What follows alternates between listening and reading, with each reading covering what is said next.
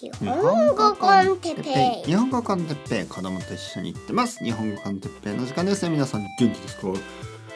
今日も、えー、NHK NEWS WEB EASY を読む。はいもう一回読んでみましょう。結構あの楽しいですねこのシリーズ。えー、っとですね。あのリーディングはやっぱり大事です、えーそして NHK ニュースウェブイージーという優しい日本語で書いたニュースのあのサイトがあります。でまあ NHK ですからあの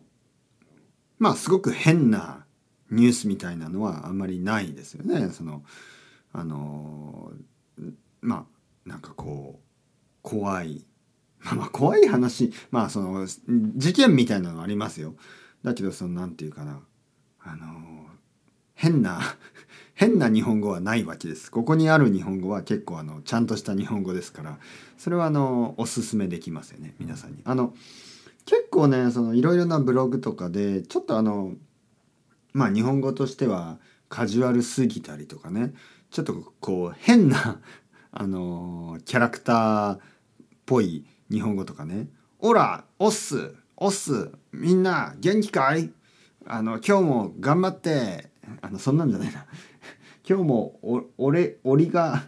なんかこう へまあよくわかんないあのちょっとこう面白い感じで書いているウェブサイトとかもあるんですよね。でそういうのはまあ勉強にとってちょっとあの混乱ししやすいですから「あの先生この意味何ですか?」みたいな「いやそれ冗談だからあの気にしなくていいですよ」みたいな、まあ、そういうのがたくさん出てきますからね。でもあのこの NHK のニュースウェブイージーではあの日本語は全部正しい。あのただ結構簡単に書かれてるのでまああのある意味簡単すぎて読みにくい時もありますけどね。人によっては。多分上級者の人が読むとちょっとえー、これなんか読みにくいなと。逆に思ってしまうかもしれません。それぐらい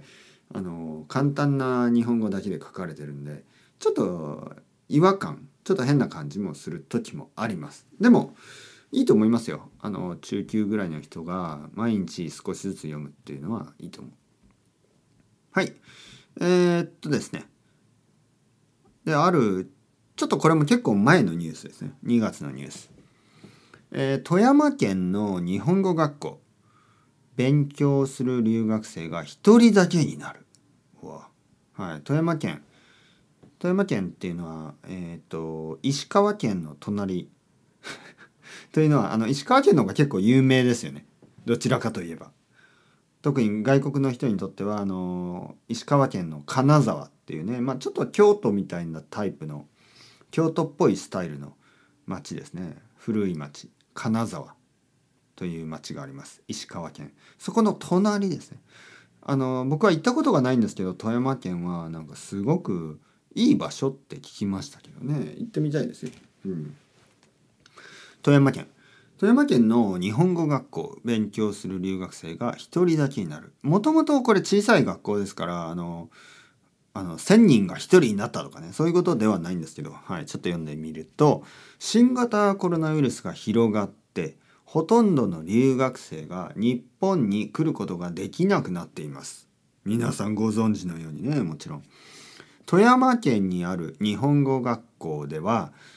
入学する予定の26人が日本に来ることができなくて自分の国で待っています。だからまあもともと26人しかあの来る予定はなかったんですよね。まあそういう小さい学校ですから。だけどあのー、学校にとっては大きい問題ですよね、えー学生にとってももちろん。今年4月からこの学校で勉強できる留学生は1人だけになることが分かりました。あらららら。1人。あのマンツーマン。えーまあ生徒にとっては実はあの日本語にとっては悪くないかもしれない。だけどあの学校にとってはとてもとても大変なあの経営状況になってしまいますね。経営というのはそのあのビジネスのことですね。学校は学費の収入が足りないため国が出しているお金を使って経営を続けています、はい、学費というのは学学生が払うお金ですね。学校は学費の収入学費が入ってこないですよね。なので国が出しているお金を使ってまあいろいろなあの政政府がやっているいろいろなコロナウイルスのためのあのサポートがありますからね。多分そのお金を使って経営を続けています。ビジネスを続けています。しかしこのままだと先生に続けてもらうことができなくなると言っています。学校の人は来年には学校を続けなく、えー、続けることができなくなります、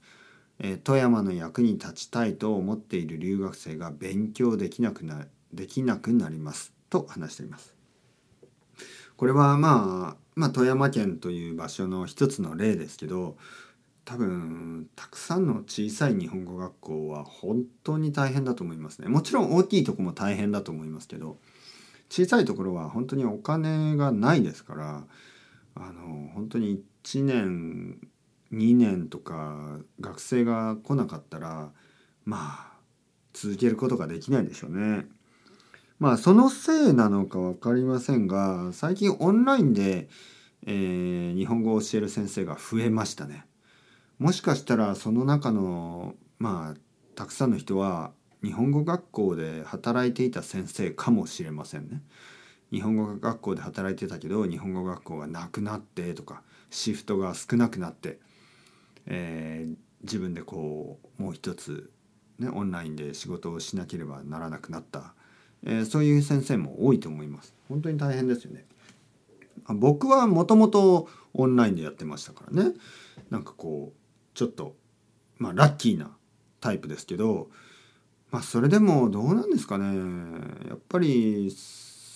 あのねこれ僕はポッドキャストやってますよねでちょっとまあいろいろなアナリティクスとかデータもあるんですけどなんか最近ちょっとまあ最近というか実は1年半年ぐらい前から半年ぐらい前からポッドキャストがちょっと減ってると思います。これはね僕だけじゃなくて他の先生とか他の人からも聞いたんですけどなんかあのちょっとポッドキャストのリスナーとかが減ってる感じ？あのね多分日本に来ることがなくなってその可能性がなくなってその勉強をやめた人とかも増えてるんですよね。僕はそれは本当にもあの問題だと思いますね。やっぱり確かにこの日本に来ることができない期間が長くなりすぎるとみんなもうちょっと疲れちゃってもう日本に行かなくていいね、もういきもう考えたくない日本のことはもう勉強もやめるってね、まあ、そうなる気持ちも分からなくもないですけどあの必ずですねコロナウイルスのこの状況はいつかね終わるしあのまあオンラインオンラインというかまあインターネットの世界でも日本語はたくさん読んだり楽しんだりすることができますからね。勉強をやめることはもったいないと思うんですけどね。まあ人のことはちょっとコントロールできないから僕たちはこれからも頑張るだけ。はい。というわけで今日はこんなあのまあなんか基本的にニュース結構暗いですよね あのできるだけ暗くないニュースを選んでいるにもかかわらずなんか子供が少なくなったとかコロナウイルスの話とかあのもちろん戦争の話とかもそういうものばっかりですよね。はい、やっぱりもしそういうのがあんまり もう読みたくないような人はやっぱりこういうニュースのサイトはあんまり良くないかもしれないですけど